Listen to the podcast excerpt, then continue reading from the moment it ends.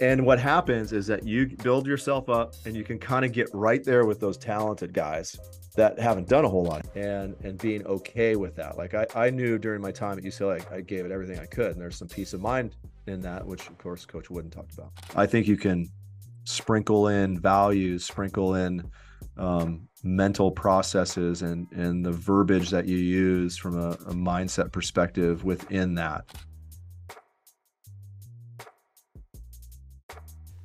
Hello, my name is Aaron Wexler, and welcome to another episode of Within the Game. Let's go! Within the Game is all about how to treat your craft and your life like a game so you can stay inspired, have more fun, and ultimately find fulfillment both in and out of your game.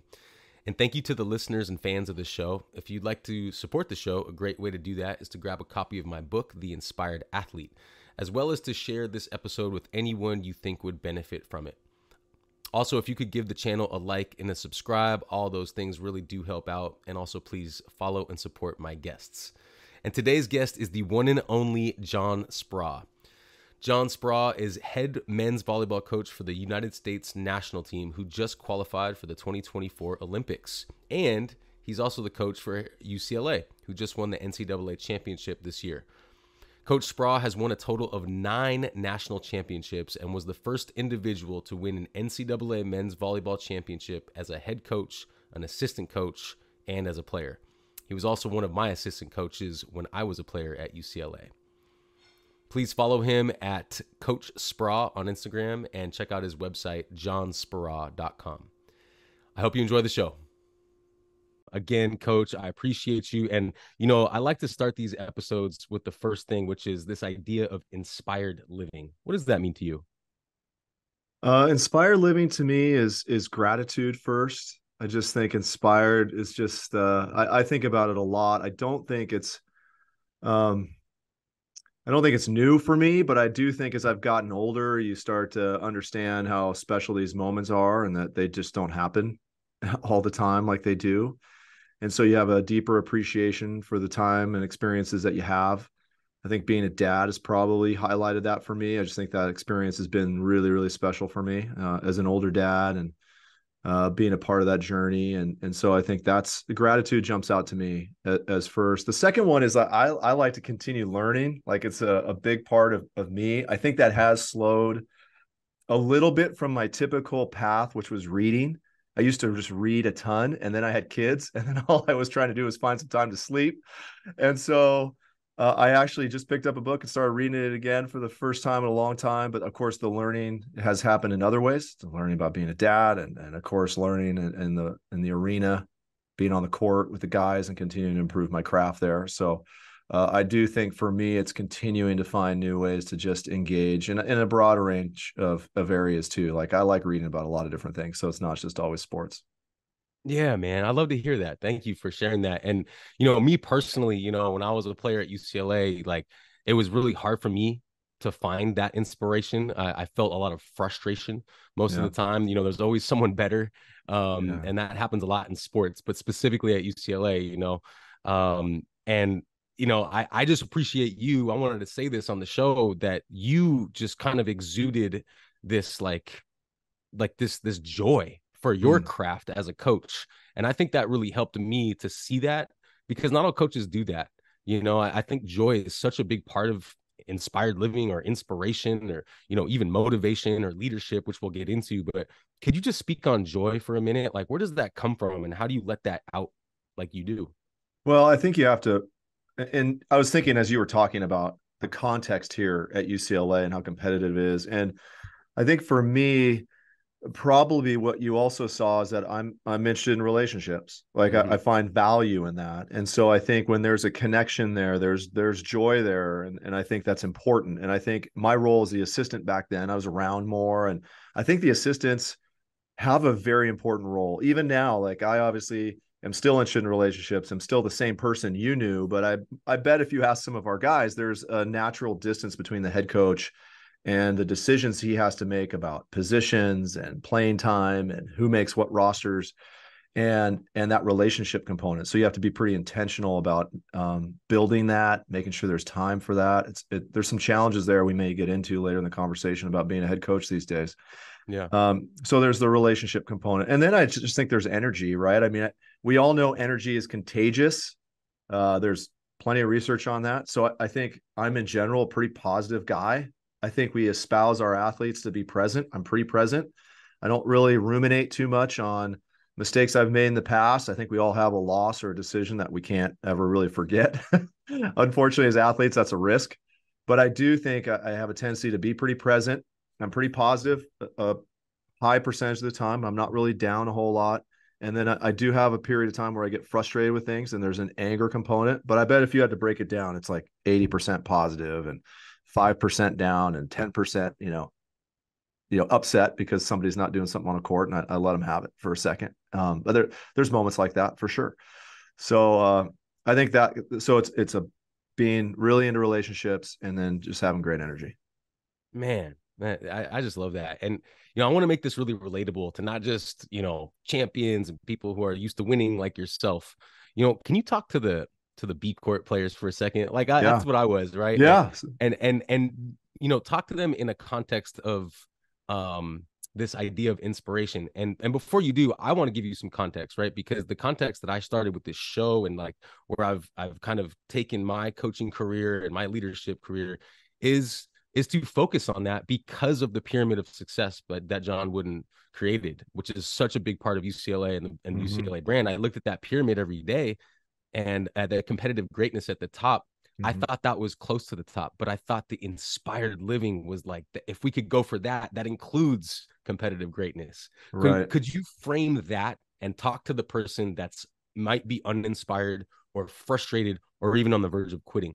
Yeah, I think it's really understanding value. That's where I wanted to start. We can talk about the pyramid in a second because yeah. I've got a lot of thoughts on the pyramid, okay. especially okay, as a Bruin cool. and contemporary uh, beliefs on on the pyramid and my thoughts there. I've got a few. It's interesting. I had a conversation with one of our athletes about it just yesterday, who's in the the master's degree in, in leadership here at UCLA, and they have a class on Wooden, and we were talking about it. But um, the value of an athlete, I think, is what really gets lost, particularly when you're on the the B side. Because when and I was a B side guy too for four of my five years, so I think you just don't. It's natural. You try to to qualify the amount of time you have as a head coach and that is the realities are I'm going to spend a little bit more time with the first team than the second team. I'm going to spend a little bit more time with the setter than the outside hitters.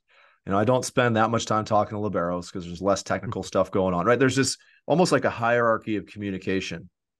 And I think that's really, really hard. And so I think the challenge is twofold. One is for the athletes that are on the B side to understand the value that they bring. I think they have to understand who they are and how they build their value to the team that everybody has strengths and weaknesses. How do you build those? How do you focus on the strengths versus the weaknesses? Of course, everyone's working on getting better, but really understand who you are and build that value. And second, for us coaches, is to understand the importance of communicating to that to the second team guys, to the role players. I don't think I've been spectacular at that over the course of the years.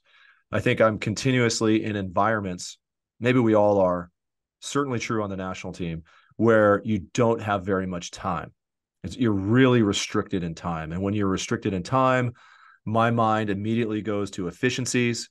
How am I using my time? What are the most important things to winning and losing? How do I build those things into my practice plan? And a lot of times it's about making decisions. I'm going to spend 80% with my starting setter, and I'm going to have to narrow down what my starters are because offensive yeah. connection is so important. And next thing you know, you realize you haven't had all these meetings you need to have. And I, so I think for mm-hmm. me, that's been a big challenge in terms of like understanding and building value. And and I, I truly believe that. Like I, I believe in the B side, right? I believe in the value of the B side. Yeah. Uh, I really know how much of a difference they make in teams and how they impact winning and the energy we were talking about and the just the whole team chemistry and the culture. I mean, the, the truth is, is culture has a lot to do with the B side. And so, um, I, I understand that, but I also understand the challenges of being a coach and the time demands and how we utilize that and prioritize that to make sure that that value is there. Yeah. Yeah. And just for those listening who might not be familiar with that term B side, basically that means the non-starters. Yeah. Right. Yeah. Everyone else who's who's actually a big part of, of championship teams, right? Like you just said, you know, the the the role, the, the players that come in and, and grind, but not might not be starting, but you know, are are really putting a piece to their heart and soul. I want you to um describe this term inspired athlete because for me that's the athlete I always wanted to be that I I looking back I was like I never could like really tap into the energy of that. Could you talk about what that energy means to you? To me it's about somebody who um is completely committed and bought into being their very best.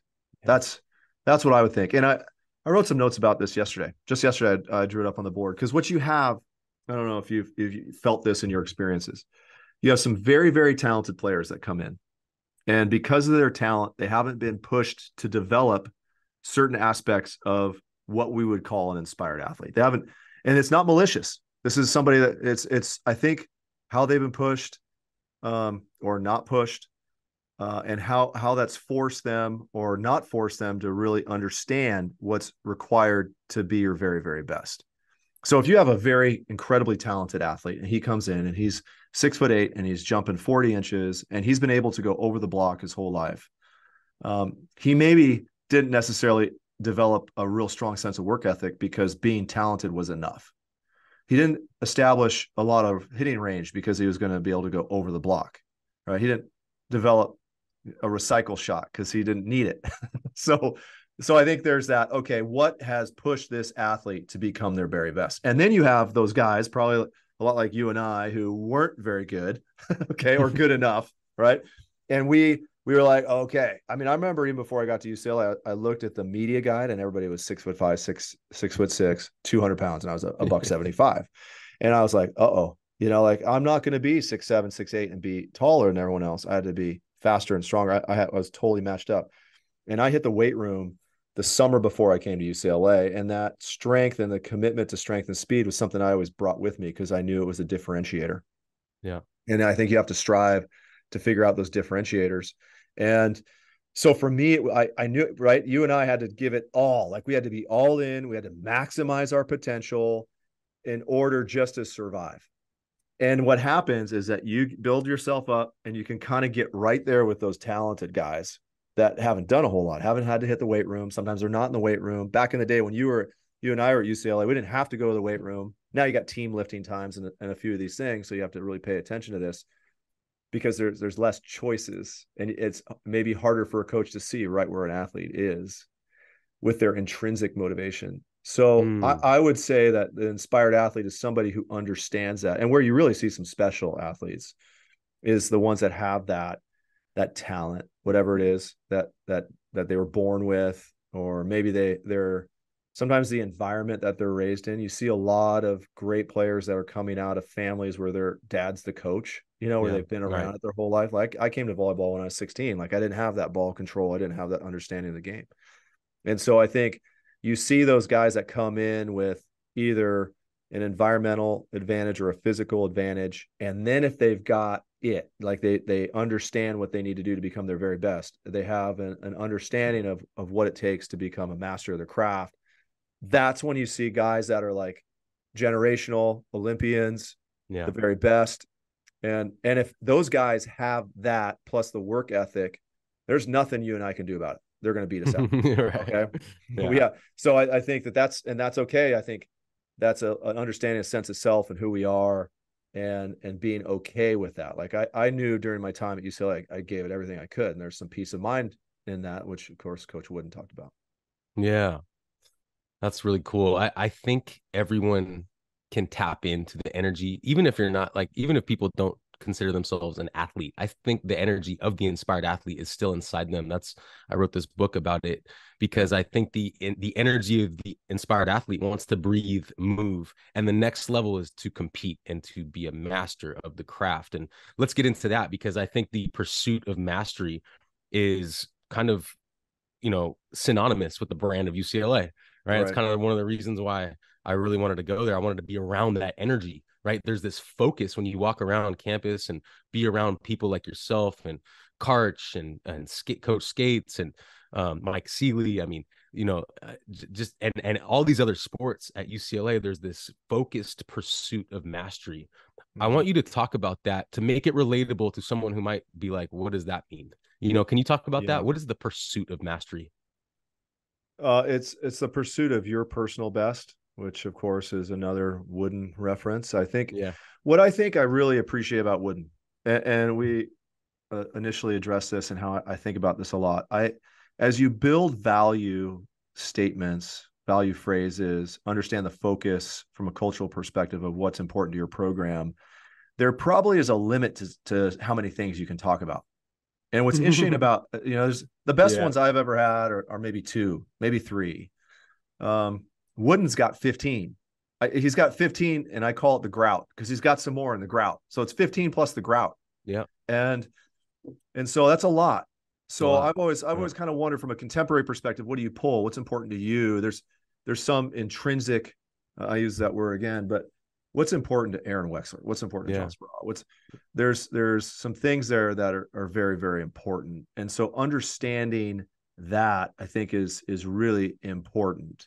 Um, and so I mean, you keep talking about the inspired athlete and how does Yeah. that relate? You know, I, I think it's I think that's it. I think it's understanding who you are and, and the difference you want to make. And understanding if you are understanding who you are and okay with what you're not. I, I see that a lot these days, right? There's a lot of people who are not very happy with what they're not. And uh, I think that's not everyone's going to be everything, and that's okay. You got to Right. be your very best and, and pursue your very best. Uh, so, getting to your question about mastery. So, mastery is understanding that it's about your personal best and that you're not necessarily competing against somebody, you're competing against the best version of yourself. I think Wooden, getting back to the value of Wooden and why he's so, I think, uniquely special, is I think he was an innovator. I think he was, I don't know what happened in the 40s and the 50s and how they were talking about sport, but in my experience and understanding and my reading, I think he was an innovator of what we now call process orientation Yes. right? He was Yeah. he was the guy that really made it uh, relevant, and I think there's constant challenges to that that um, idea, that concept, because I think there's just so much results orientation now. Hey everyone, thanks so much for being a fan of the show. I really appreciate your support. And if you'd like to further support the podcast, please grab a copy of my book, The Inspired Athlete. Uh, the Inspired Athlete is all about my personal growth journey, my athletic journey, my spiritual journey, all combined into one.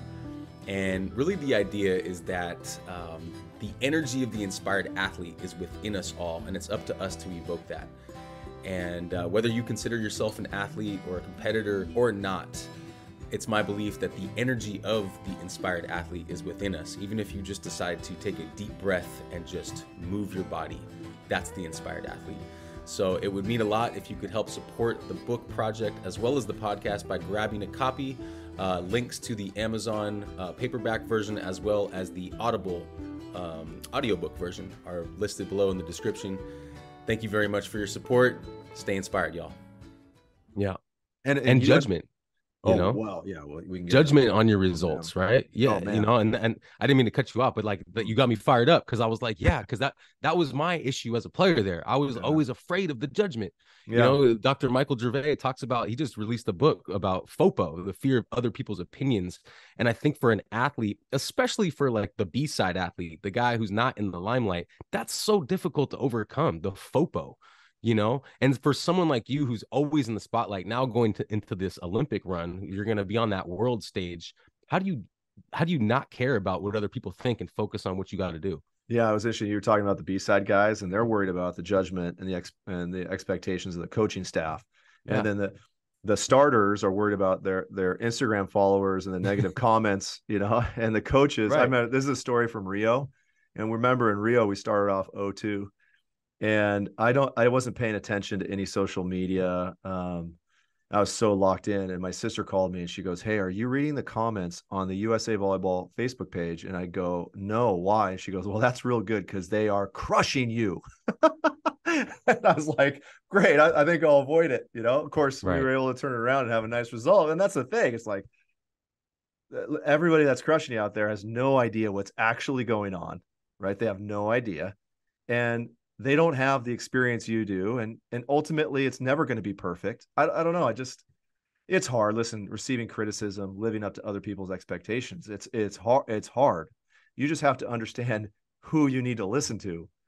what is what is your family you know what and that can be not just your relatives but like your crew right yeah. and and who's going to give you critical feedback that you respect because they understand who you are your context the the real story behind the scenes and help guide you on the on the proper path i think everybody needs that uh, we're not alone in this but you also can't listen to the masses because i don't think they really know everything that they're not in the room and what's going on in the room is is never it's really hard to fully describe because mm. it's hmm. so complex you have individual personalities you have individual perspectives and experiences and so uh, you got to be in the room I, I, tell you when we had uh, the poor result in tokyo man the people that called that i really appreciated because they've been in the room and they know is like hugh mccutcheon doug beal Marv Dunphy. Like these guys called me and they were like, "Hey,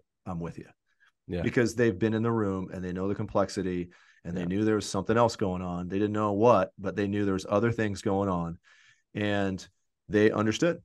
And yeah. I think they understand good process. So you, ha- uh, I think in terms of judgment, what is your process? What is our process? How, how, do do we do a good job of that process and judging that? Are are we on the quest for mastery? And the answer is yes. I think. Um, is it perfect? Or are we going to make mistakes for sure? Um, the the other point, I, I just if you don't mind me, yeah, please, please. Um, the mastery thing is interesting too because I think you're competing against yourself, but then there's also how do you compete against others.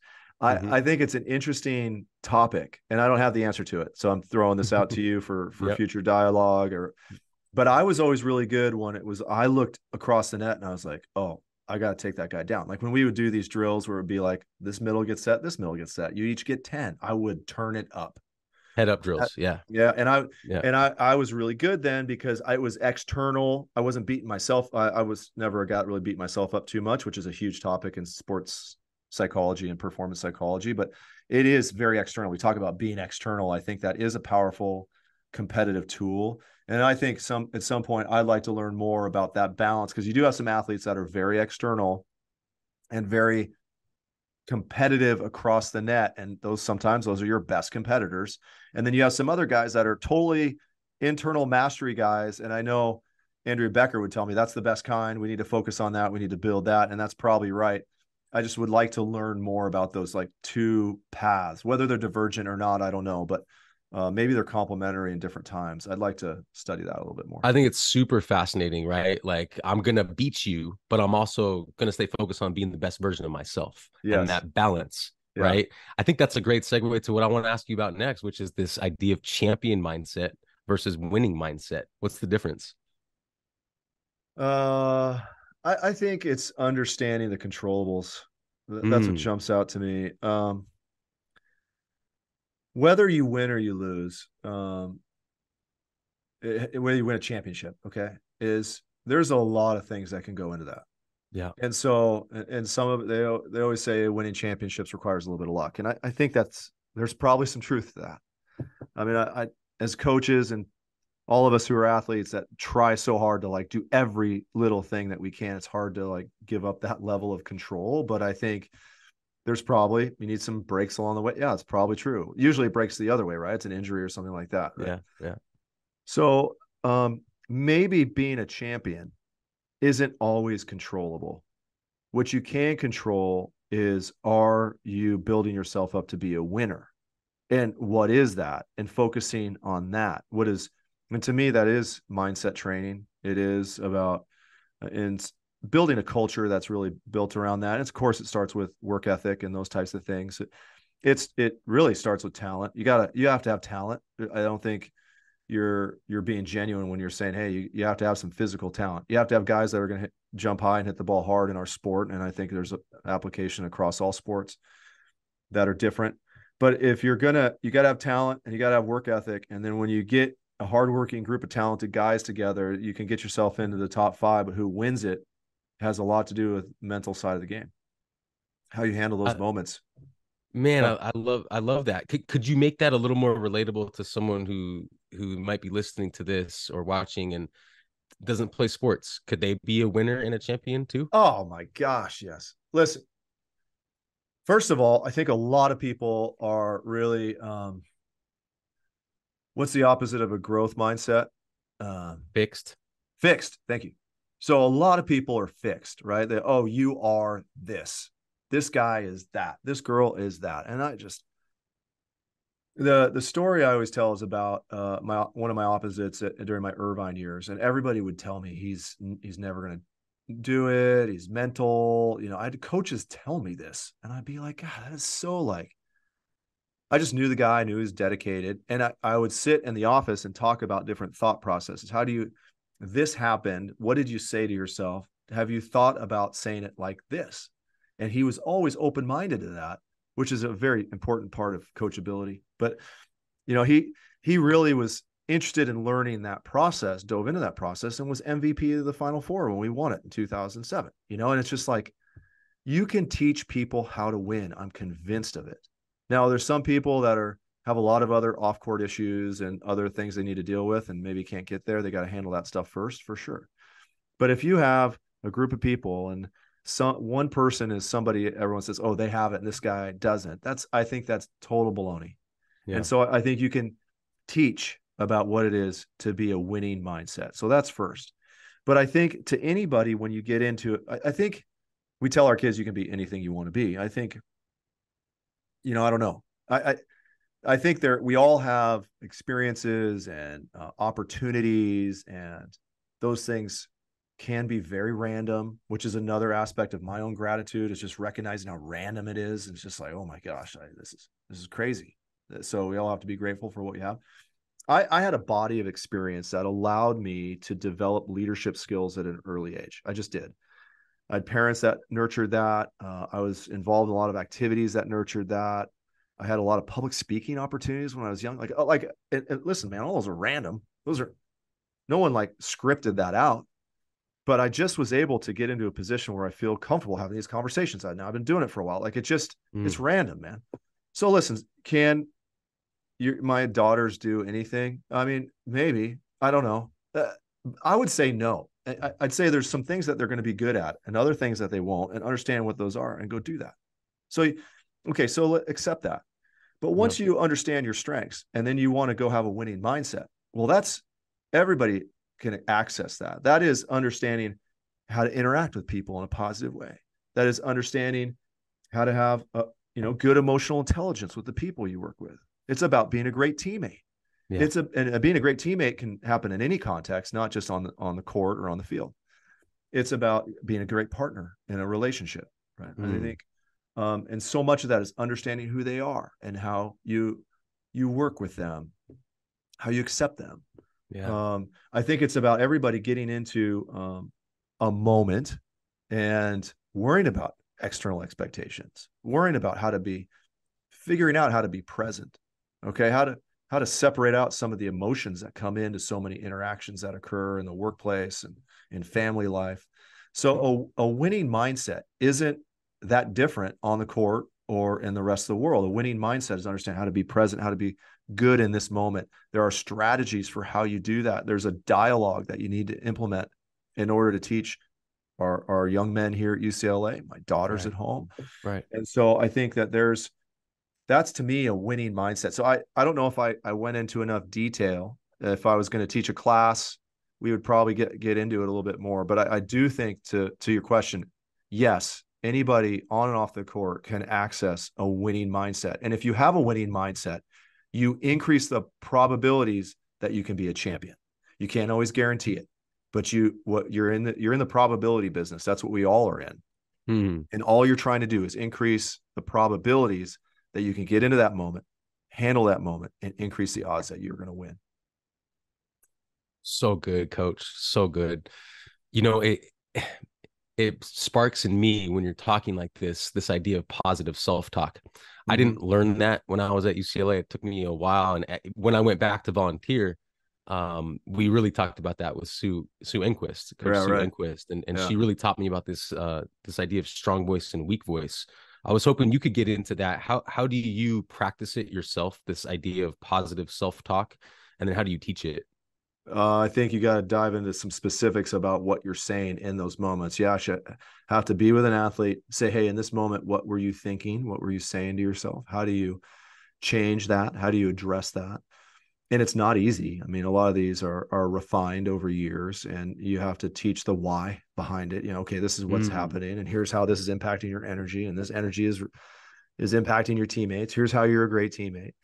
Maybe give some um, a frame of reference for what it is we want it to look like. This is what it should look like. This is what it should sound like. This is what it should look like. Um, yeah, can, you, can you give me, can, sorry, can you give an example? What, well, okay, like? okay. So, um, just a so say somebody makes a hitting error, misses a serve, whatever, yeah. and they're just like, "Oh my gosh, I suck." Yeah. Um, uh, that was a terrible toss, right? Or what? So there's just so many different ways. I mean, the inner game of tennis talks about how you, eh, you know, what's the what's how do you frame things? Did right. was it a terrible toss or was it just a little bit low? Right, like mm-hmm how you frame that. So this is again self-talk. Um, and then okay, so and then you're beating yourself up. So you're you're negative. Okay, now you're going left brain instead of right. Your ability to adapt is low. So these here's all the reasons. But and then you look bad. So your teammates are over there. Oh, oh, Johnny, you're okay. You're okay. So now they're trying to give you energy that's absorbing energy from them. So your negative energy is is affecting the team. And then the opponents are over there and they're looking at you and they're like, I got Johnny. Right. I I got Johnny. He's down. Right. And so I just think it's it's what you're saying, how it looks. There's a there's a whole process there that needs to be addressed. And listen, there's rampant perfectionism these days. In a, in a high performance environment, you're going to have some of that. Like people are used to winning, they want to win. The, the motive isn't bad. They want to do well. It's how they respond in those moments. And some of those are very ingrained with personalities and, and experiences. I think about my experience and how I got out of that. I, I just, and it was random, man. I just was good in volleyball and I was on a team where I knew I was going to get the ball. And for whatever reason, I remember it like even in like the CIF finals, I remember thinking, get me to the front row because I was yeah. in the back row and I need, it was the fifth set. And I need, and I knew I said, just give me the front row. We'll win this thing. Like I literally remember telling myself that. No one right. told me to do that. Right. But there's probably some dude that's in the back row that had a couple errors beforehand. And he's like, oh, let's hope we finish this before I get to the front row. Now, what's the difference between him and I? Probably nothing. He might be more talented than I was. I just, for whatever reason, stumbled upon a proper path that worked for me and reinforced that path. And I learned from that the other guy just hasn't had that experience yet or the instruction. And is that teachable? Is that something you can learn a hundred percent yes. Thank you to new sponsor of the show stretch life located in manhattan beach california. Stretch life offers assisted stretching for anyone who wants to enhance their flexibility practice. And if you're like me muscle tightness is something i deal with on a daily basis whether i'm in the gym training or out on the beach playing beach volleyball or even sitting here doing this podcast um, it's it's a challenge to make time for the daily stretch routine. And so I've been working with Amir over the last couple months over at Stretch Life, and um, I can tell a big difference in the way I feel. I have more range of motion, I have more energy, more muscle control, and just overall less pain. Uh, Stretch Life is offering within the game listeners 50% off your first session. Just mention within the game when you book online or, or when you call in for the discount. And also, if you do not have access to the Stretch Life Studio, but you still want to learn more about how to enhance your flexibility practice, Amir is offering a free 20 minute phone call um, where he can share specific stretches and other specific tools that can help you. So visit stretchlife.com, that's stretchlife spelled with a Y, to book your first session. And uh, hope you enjoy the rest of the show. Wow uh, I'm a big proponent of be you know having positive self talk and catching negative self talk when it's there and immediately yeah. transferring it to positive. You know, like you just said about the toss. Well, is it just can I make a quick adjustment? I think champions do quick adjustments and less like analytical thinking. It's more critical thinking. It's like oh, a little quick thing here right. and there. And I, I right. think that's really important to learn. I I wish I learned that when I was when I was younger, and and hopefully that's part of the process. What we're doing now, we're we're really trying to share this wisdom so that you know if if you're an athlete out there listening to this or a coach or a parent you know you can start to you know implement some of these tools at a younger age so that as people grow they have these tools. Like positive self-talk is a great tool you know? Um let's let's jump into inspired leadership um coach because like I told you before, I always thought you were one of the best coaches I've ever had because I felt that you were an inspired leader. I didn't even know what that was back then. Now, now that I know what that is, I want to ask you what you think that is. What What do you think an inspired leader really is? Uh, gosh, that's a good question. Um, what is an inspired leader? Somebody that really, I, I come back to energy. I, I, think it's hard to separate out the word inspired without an energy component. Yeah. Yeah. And so I, I like the energy. Like I know my teams are better when I have energy. Uh, yeah. Bex, Andrew, Dr. Andrea Becker, who I've worked with for a long time on the sports psych side, I think she's phenomenal. She always reminds me to talk forward, talk forward, talk about what we're doing, what we're doing, what we're doing. And there's moments when I'm locked in and I'm really good at that. There's other times, just like in athletic and physical performance, sometimes the coaching performance can vary too. And there's other times when I'm not as locked in and, and talking forward. So she's always reminding me about that. I think there's body language components for leadership too. Early on in my coaching career, um, I, I something would happen and I'd be rubbing my head, you know. And now I'm thinking, okay, two rotations from now, or this guy just hit two errors. Who's on the bench? What's the matchup? I mean, it could be nothing related to actually what just happened, but it would. I'd be deep in thought, and she'd be like, "Stop rubbing your head, stop rubbing your head." And I'd be, oh, okay. So there's body language components to being an inspired leader. There's there's energy components to being an inspired leader. There's, but I think really probably what it comes down to to be an inspired leader is that we really, really want the best for those whom we lead, right? And I, I know service leadership is is really, I think, a critical component to inspired leadership. I think it's really about wanting the best yeah. for your athletes. That's it's interesting. I remember the first time I was at an international event and we won and, and the coaches didn't get a medal. And I was like, ah, that sucks. I like medals, you know? And now Lex, I don't even care. People will say, "Okay, where, where's your bronze from Rio?" No, the coaches didn't get them. Yeah, really? No, I got we got our national championship rings last week. We had a nice presentation. Families were all there, outstanding. Um, it's in the box, and I, I, brought it home. My wife Michelle goes, "Have you seen it yet?" And I, well, I've seen it. She goes, "Have you opened yours up yet?" And I was like, "No, no." She goes, "Are you going to open it up?" And I was like, "Uh, you sure. You know like it was wex i'm telling you straight up wasn't even on my radar. Wow. there's a million other things that i was thinking about but that wasn't it. And I, you know what i like? I like how that moment bonded our guys. I like right. the how much that means to them that they were the team after 20 years or whatever it was you know that they were the ones that could bring it back that yeah. they were able to get number 20 like those guys earned that. They really did and i can tell that that really it was very meaningful for them. It's very meaningful for the program. It's very meaningful for the alumni. And that's the joy i get out of it right? I i don't need a ring. I don't need a medal. I just find so much joy even looking at the photos. Like there's one i'm in my assistant coach's office. Like there's some photos around here from that moment just seeing the joy on their faces. That's that's what i need. And so i think it really is about finding joy in other people's joy is probably the inspired leader Let's go, coach. I love Is that, that. good? All right. No, that's amazing, man. And okay. and and I, I had a note on that because this is what I believe it is, and everything you just said, like, hey, man, you know, thank you for sharing that. I, my note was that inspired leadership is the enthusiastic mm-hmm. transfer of belief. Oh, I like that. That's good. Right. Yeah. Like you, you got the energy and the enthusiasm, right? And you're yeah. you believe in your team you believe in your guys, you believe yeah. in your personnel. Can you transfer that belief? I think to me that is inspired leadership. I like you know? that. That's a good definition, Lex. Good work. Yeah, thanks.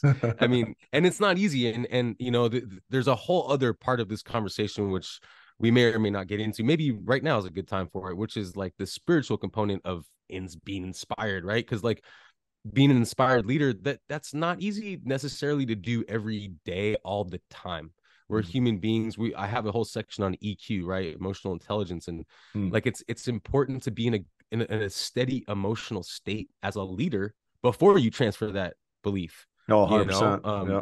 you we're always so even keeled yeah ever ever since i i remember you on the on the on the b court in uh, in in the wooden center you know yeah. like showing us stuff you never really got upset, even when I got in trouble, which I we we, we were joking about. you, you never really um got too high, too low emotionally. You were just always so even keeled. I think being even keeled is a big part of this picture, and it's a big part of like when you okay, so like when you go to work in the morning, before you go to work, you kind of have to center yourself. Mm. And this is not just for you or me, this is for all of us, right? We have to like center ourselves first and then go do our work. Mm. Right. I was hoping you could talk about like what does that mean? Like how do you send your how do you get right with yourself first? It could be mm. spiritually, it could be like through religion, it could be like little meditation, whatever that is. You you you may not even know that you do that. I'm just telling you that I think that you do that because you show up with mm-hmm. the best version of yourself in this even keeled way. Mm-hmm. Does that does that resonate with you? No, it's certainly I, I am even keeled. Like I remember, ta- I remember yeah. talking with Sealy, and he he he had this appearance of being even keeled, but he always talked about it like uh, on a duck on a water. You know, like sometimes he was underneath just kicking away, and he we were talking about that. And I, I think the truth is for me, I, I'm pretty. What you see is actually what is there. Like I'm, I've had this ability to compartmentalize, like to observe it almost like external to my own experience. Like, mm. okay, what what just happened right there? A guy hit the ball out of out of bounds. Okay, what do I need to do next? Like I I actually for whatever reason I've been able to have that mental process for a very long time. I do think that consistency that you mentioned is very important for leadership. They have to know who they're going to get that day. Um, uncertainty, this is another Beck's phrase. Uncertainty brings stress. And so when you're trying to create a strong environment, a good culture, understanding of who we are, coming to bit coming to work every day, ready to work, you know, let's get it done. And not like wondering what what mood the coach is in today. Yeah. You know, and and and you gotta you have to you have to live what you're asking them to do. How many coaches are like, "Hey, I want you to be calm under pressure," and they're over there screaming at you in a timeout, you know, yeah, yeah, in, the, sure. in the first set so I, I, think there's that that consistency piece. I think is very very important. Um, how I center myself, I I don't know, Wex. I I do think I really genuinely think about gratitude a lot. Like I really do have a pretty strong belief in the randomness of of of things. Like uh, just I do understand probabilities. I'm very probability oriented. I don't know if it's back in the day when I was growing up and in the Boy Scouts and be prepared. And, and now I've got an earthquake kit and I've got a plan for. I mean, I, I wrote a pandemic plan uh, about six weeks before the pandemic hit because I could see it coming. I was giving, wow. you would appreciate this because I was a microbiome guy. I've always been focused on this. They've been talking about pandemics since I was an undergrad we knew it was coming. It was starting to happen in China. And I started to give lectures to the guys about what was happening in China. This is wow. weeks before the pandemic hit because my mind is like, ooh, I can see that. I, I, you know, like, what's the probability here? And it, it's not pessimistic.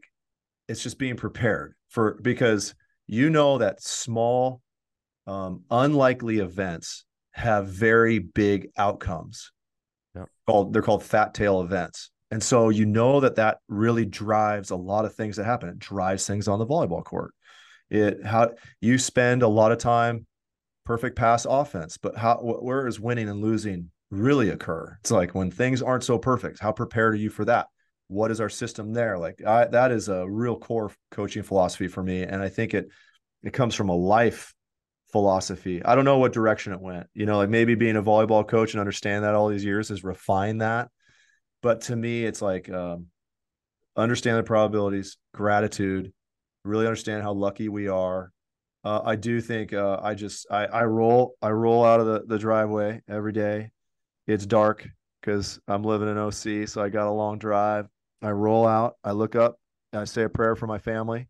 I that my daughters are in the front window. I think about them and my my wife, and then I roll down the street, and then um, I pick up Brandon Taliaferro because I now have a staff in deep Orange County. And um, we probably don't say a word for about 45 minutes because we're still tired and it's dark. And then maybe we start chatting about volleyball or listen to a podcast. And then we come up and then we start doing our thing. I mean, that's my daily routine. I don't know if it centers myself or not. I do like exercise. I think that's really important. I wish I had more time to do more. but in general, I'm probably in pretty decent shape for my peer group, and uh, I, so that's a part of. I think that's super important, and uh, so those are a few things that just probably keep me even keel. I love it, man. I yeah. love it. Hopefully, you'll you'll you guys will be listening to this one day soon. yeah, yeah, yeah. um, could you talk about mindfulness training? And mm. for a little context, you know, when when we were you know when I was coming up, that wasn't really a thing um it's only become a thing recently and mindfulness you know i mean what i mean by that is like you know like that meditation visualization is a part of that deep mm-hmm. breathing breath control is a part of that um but i think specifically to to relate to this conversation that we're having which is awesome by the way is a setup a setup for success a setup for getting the best out of yourself and the best out of someone next to you right and like visualizing what that looks like and feels like. Let's talk about EQ in there too, right? Let's mm-hmm. the, the emotional intelligence of the the desired outcome. Mm-hmm. So yeah, talk about how you relate to that idea and how you implement that. Uh yeah, this is another story from back in my playing days that I don't know how I got there, but I just remember doing it and it impacted my coaching philosophy or process. I would get the game plan from Scates and I'd go into Pauley Pavilion. I'd sit kind of high up and I'd, I'd look down at the game plan and I'd go, okay, rotation one, this is the distribution, this is the tendency. And then I just shut my eyes and I just cool. think about it. Cool. That, that was how I would prepare for matches. So when I started coaching and I became a head coach, I was like, I'll do that. Well, then I started yeah. to research visualization a little bit, and then there's active versus passive, and right. how to, so I started to implement that into what we're doing on a daily basis. It's it's ebbed and flowed a little bit. Sometimes you it's interesting over a 20 plus year coaching career. There's some things that you do for a while, you forget about it for whatever reason, time, distraction, you get out of the habit, whatever, and then you realize, oh, wait a minute. that's really important and i need to make sure i get back to that visualization is one of those and and i think we uh we've used it to good effect because i think not only do i talk about the technical aspects of visualization the execution aspect of visualization but the emotional response yeah the yeah. team dynamics the thought yeah. processes the preparation so i mean we did it today in practice and uh, talked about who we want to be when we compete this weekend we have a, fall tournament this coming weekend. And so, you know, how do we want to handle that? Where we want to be emotionally for that? Um, I think you can sprinkle in values, sprinkle in um, mental processes and and the verbiage that you use from a, a mindset perspective within that. Um, but yeah, I'm a, I'm a big fan for sure of, of visualization. And on the meditation side, I remember um, we were at Irvine, and I. This is a story I've told too. Uh, I wanted to know more about meditation. And somebody mentioned that there was a meditation instructor on campus. And so I called him up and uh, I said, listen, I want to chat with you about this. There's a lot of conversations. This is 15 years ago. And there's a lot of conversation about meditation and sport. And he said, you don't want to talk to me. I, I am not an athlete. I've never played a sport. Uh, I'm totally unathletic and not even in very good shape. And I'm like, well, let's get together and have a coffee. You're on campus. He's a professor on campus. And so we sit down. And I said, "Well, okay, just just tell me about meditation. What what do I need to know about it? Like, give me the principles behind it." He goes, "Okay," and then he starts talking, and I'm like, "Dude, I'm talking to another coach. Like, it's it's literally the principles are exactly the same mm. to a T, with a lot of the same principles we talk about that we talked about here, that we talk about with mental performance on the volleyball court or any court." And I'm like, man, this is really interesting. So I I said, listen, there's there's crossover and domain expertise here.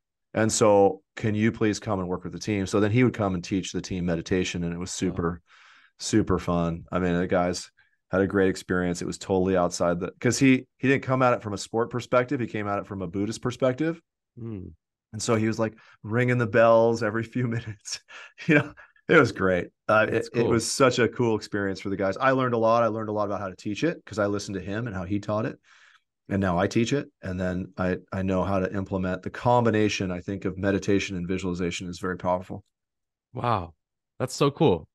Man, I I really respect that because the, the, I'm a spiritual person and there's a whole spiritual side of of me that um I'm really starting to explore more yeah. and it, it it makes me happy and joyful to hear that that's that's it's becoming more of a thing and and less taboo it used to be so taboo and now mm. i think there's there's a value of it that people are starting to realize right just to just even just to get quiet it's hard it's actually very difficult to do um, for active people right for entrepreneurs for athletes yeah. where people are always like okay let's go to the next thing like you mentioned like okay i'm always thinking about the next thing it's it's actually difficult but so rewarding to just stop and be mm-hmm. and i think mm-hmm. it's a huge part of being an inspired athlete an inspired leader an inspired human being having yeah. this experience like being able to chill and enjoy the present moment which is the gift right? You yeah. talk about gratitude. The present moment is the the gift, the ultimate gift, right? You know, and I think it's so important because we talk about being process oriented. We talk about like, yes, we're going for winning, and we want that outcome, but then there's a moment of just like, here I am, you know. Um, so I, I just think that's really cool, and maybe we could talk about identity for a second.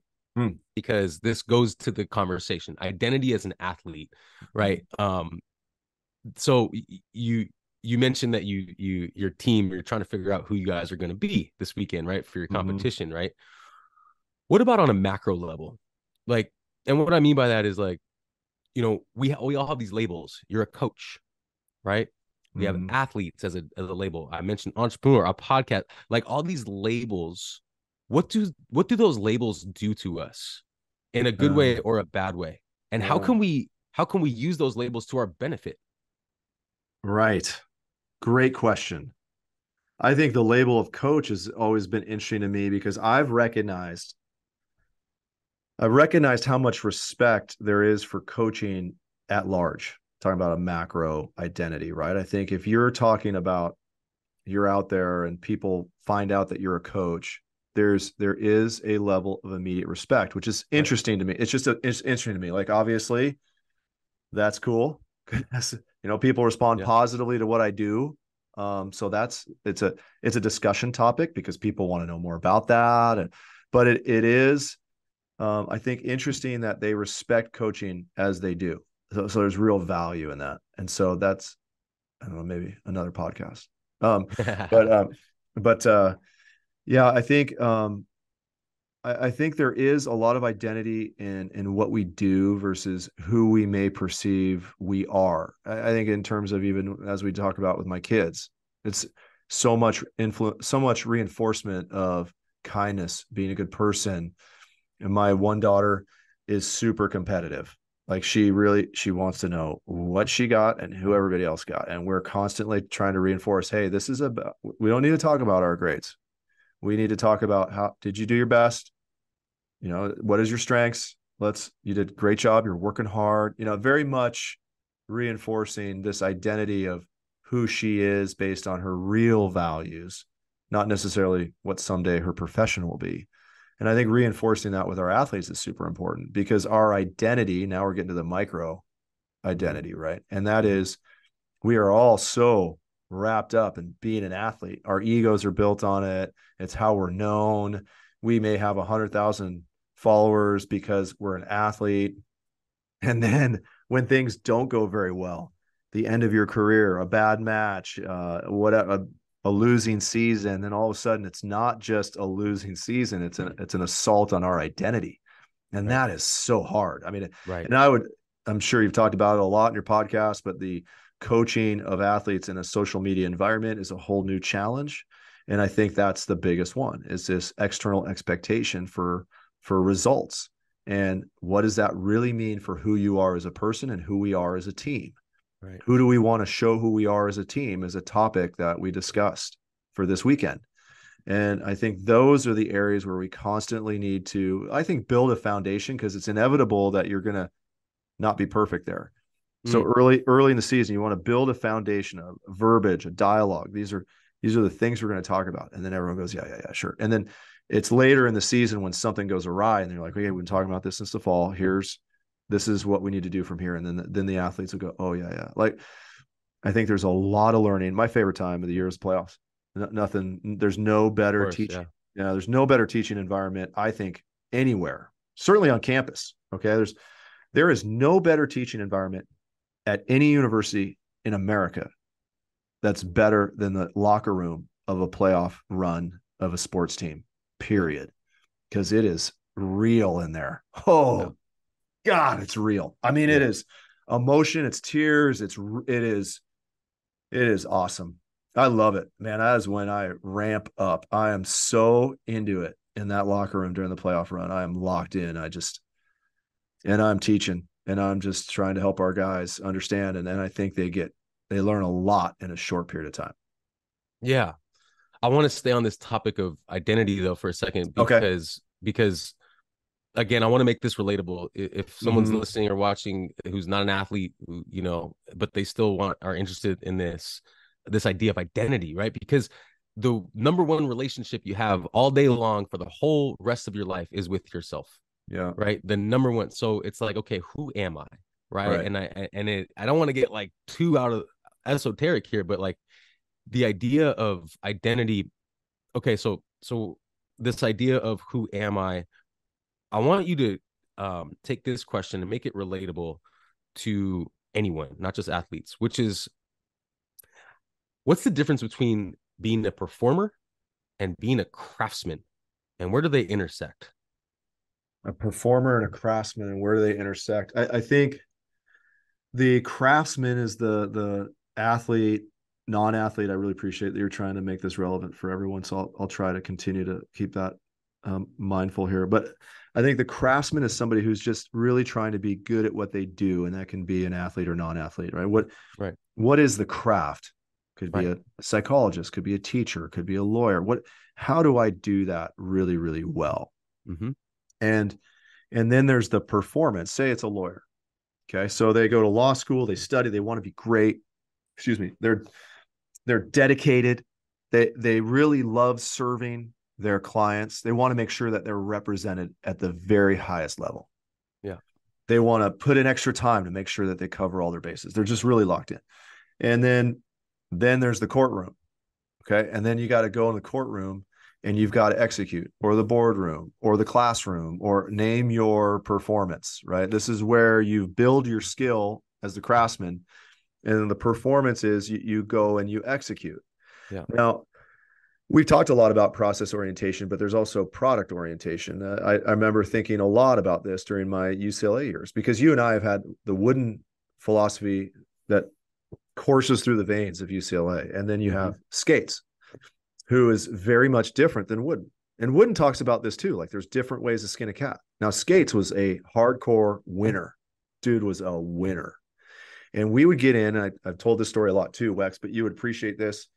We would get in, he'd bring us around, and we, he'd say, um, Gentlemen, our goal is to win a national championship this year. Anything else is unacceptable. I, I just vividly remember that. And now that was the extent of our team meetings that year. We didn't have team meetings about mindset. Right. We didn't have team meetings about team culture. We didn't have team meetings about where there's no visualization. There's not, there's one team meeting a year and it lasted 30 seconds. And I liked it. I still like it. I want to win. I'm here to go do that. And so I have felt over the years, particularly early on, I'd say the first five years of my coaching career, quite torn up about this because I really respected Wooden. I see the value. I think it's right. I love Scates. It's who I am. I think it's right. Melding that has took a little while and took a little study.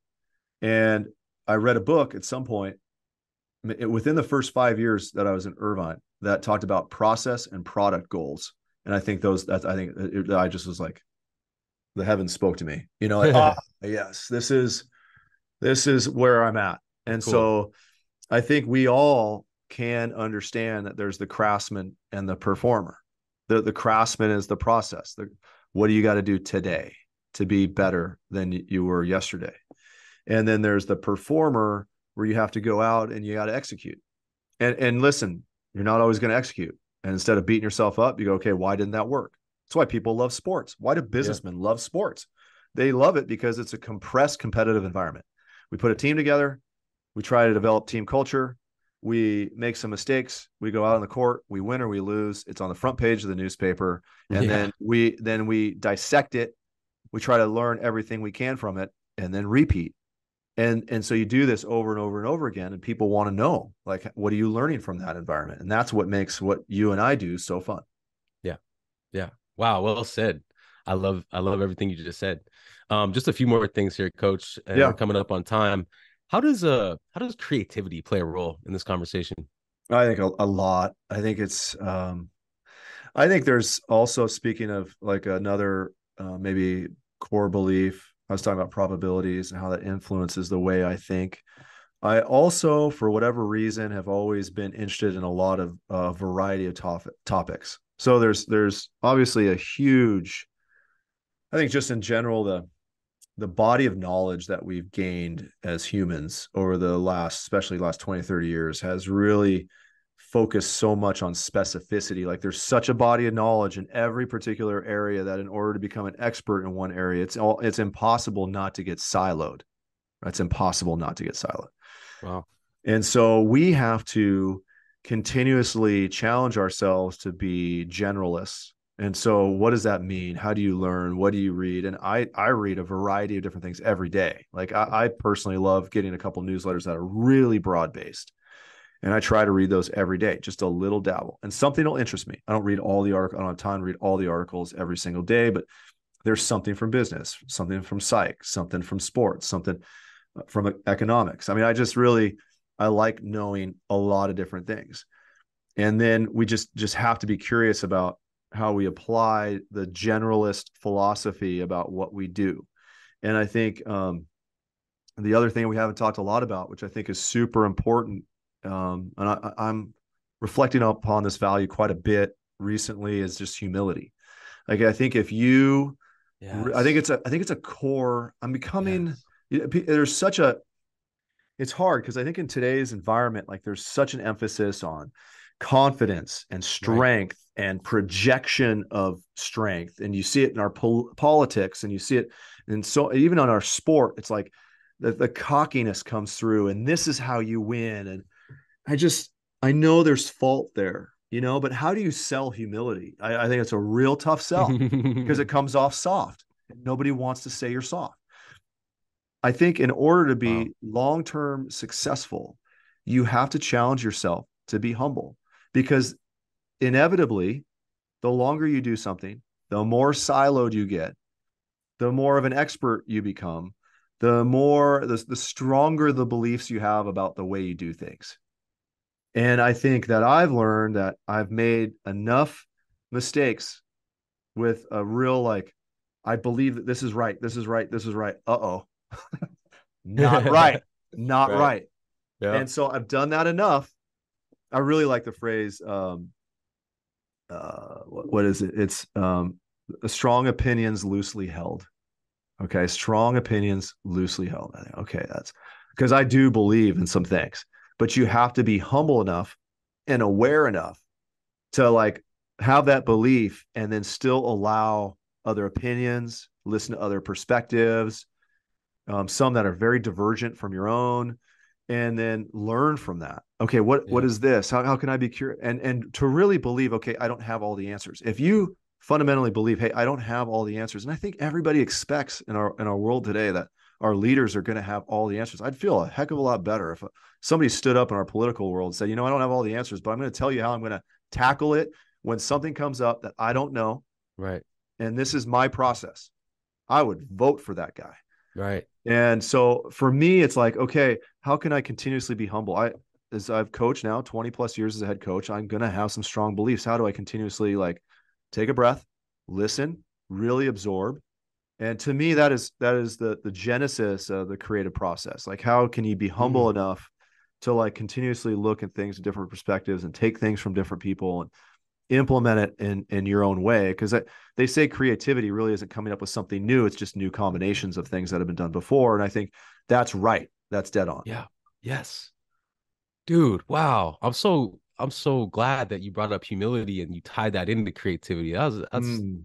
Very eloquently said and i agree with you and i i think anyone listening to this like yeah encourage creativity amongst oh, yourselves yeah. amongst your family amongst your team amongst your friends like that's what we're here to do you know and freedom freedom be... from mistakes like creativity is by its very nature like taking a chance to do something that hasn't been done right yes. and so you have to have some like i think it's really hard when and i've had some of my assistant coaches that go on to get big time jobs and i good luck. It's it's hard. Yeah. It's a Yeah. hard slog because you go to a place like UCLA and it's it's hard to take risk. There's so much Yeah. external opinions. There's alumni that want you to win. If you don't have like a real strong sense of what you're doing and why you're doing it, it's hard to be in that environment. And I think one of the best gifts I've ever I stumbled into it, speaking of random, but I went to UC Irvine and they were bad. And so I could do whatever I wanted. Like what was going to happen? We're going to lose. They've been losing forever. So I was able to take some chances, be a young coach, make a lot of mistakes, not worry about what everybody else thought. Yeah. Uh, there's no social media, nobody making comments online. Like I just went and took a ton of risks, man.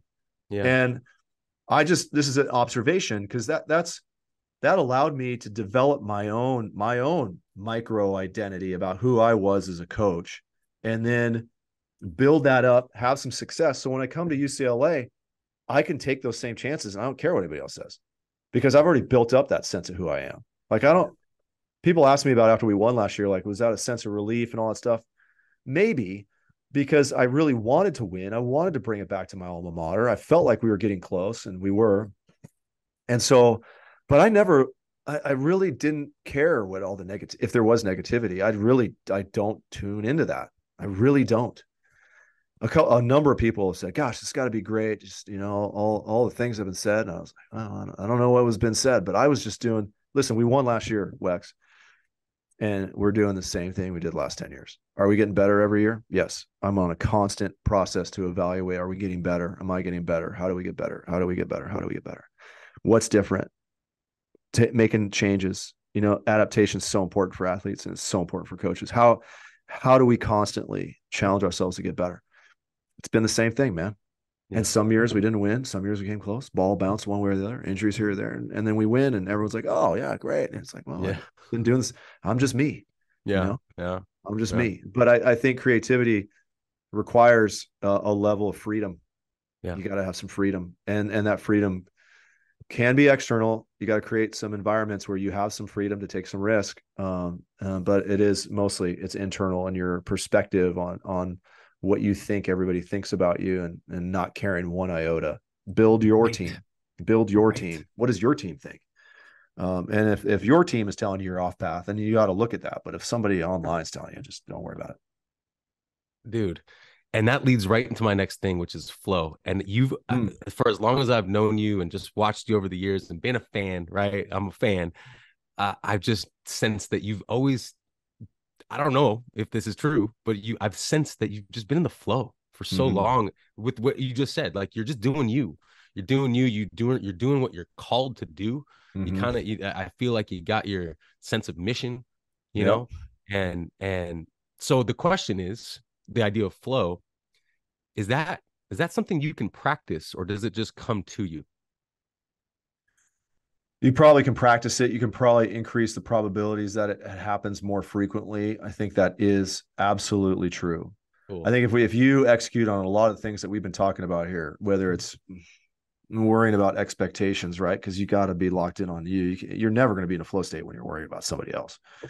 Um, uh, the meditation component, because meditation is is focus training, right? And and meditation is about when you get a distraction, internal or external, how quickly can you recognize it and bring it back to the present moment? That is meditation.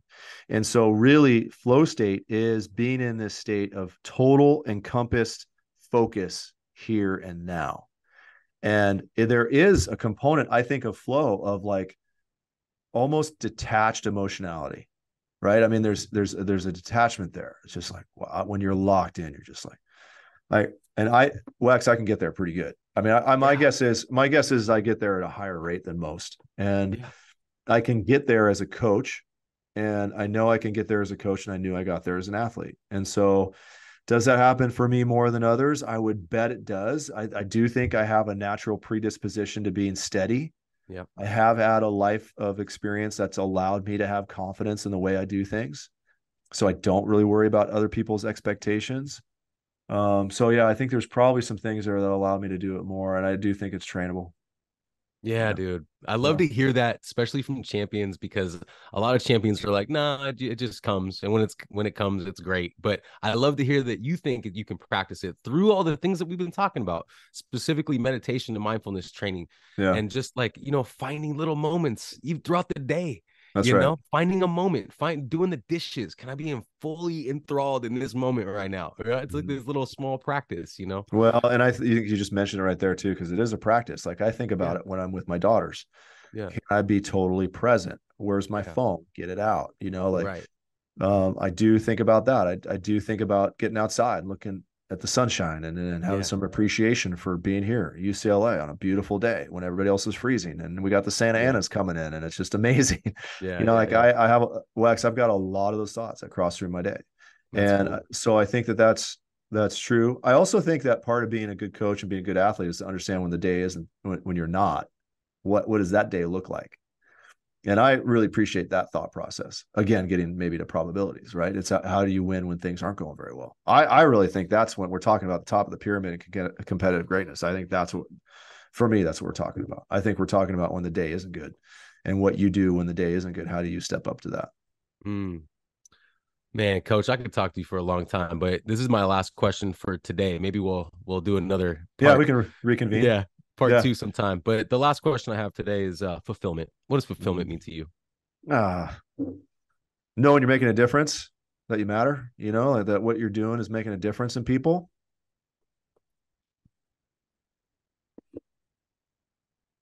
Yeah. Yeah. Hell yeah. yeah. I got a text today uh, from J.R. Norris's family out of the blue.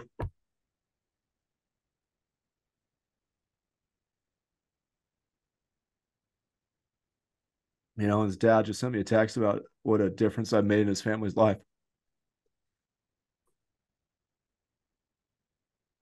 So I know that what I'm doing is making a difference, you know. Yeah, it's making dude. a it's making an impact. And I, I think if you're thinking about fulfillment, it's about finding some way to make somebody else's life a little bit better, yeah. the world a little bit better. Um, so to me, that's fulfillment. Yeah, man. Way to just drop a bomb right at the end there for me, Wes. I, know, mean, man. here we are, made it all the way through. Even talked about spirituality. I know. And Uh, and that's why I wanted you on, man, because you're doing it, man. You know, and and my hope is that we're doing it together right now, right here with this Yeah. podcast, and hopefully someone is listening or sees this and and and feels the feels too. You know, like Yeah. that's Uh, we're trying to create a ripple effect here. You know. Yeah, yeah, I agree. And everybody has that capacity, Wex. I think it's just like we were talking about with the mental side of the game. Some people just are judgmental about, okay, Yeah. this guy can't do it. He's not a winner. That's such BS. And it, so I think there's a lot of internal and external dialogue about whether or not somebody can make a difference. I, I think uh, we we haven't talked about this at all, but I, Yeah. I am immersed in a in an environment where we're teaching young men Right. and how I think men are struggling a little bit. I've been listening and reading a lot about this too for a while. This is a constant theme over 15 years. What I want for the men that I, I coach. What do I feel that they need to have after they leave an experience with me? And and now it's really becoming a, a real hot topic. And so I'm I'm getting back to that theme as well, talking about things that kind of come and and and maybe they disappear for a little while, but when they come back again, you're like, okay, this is a, a core this is a core theme that we need to really address.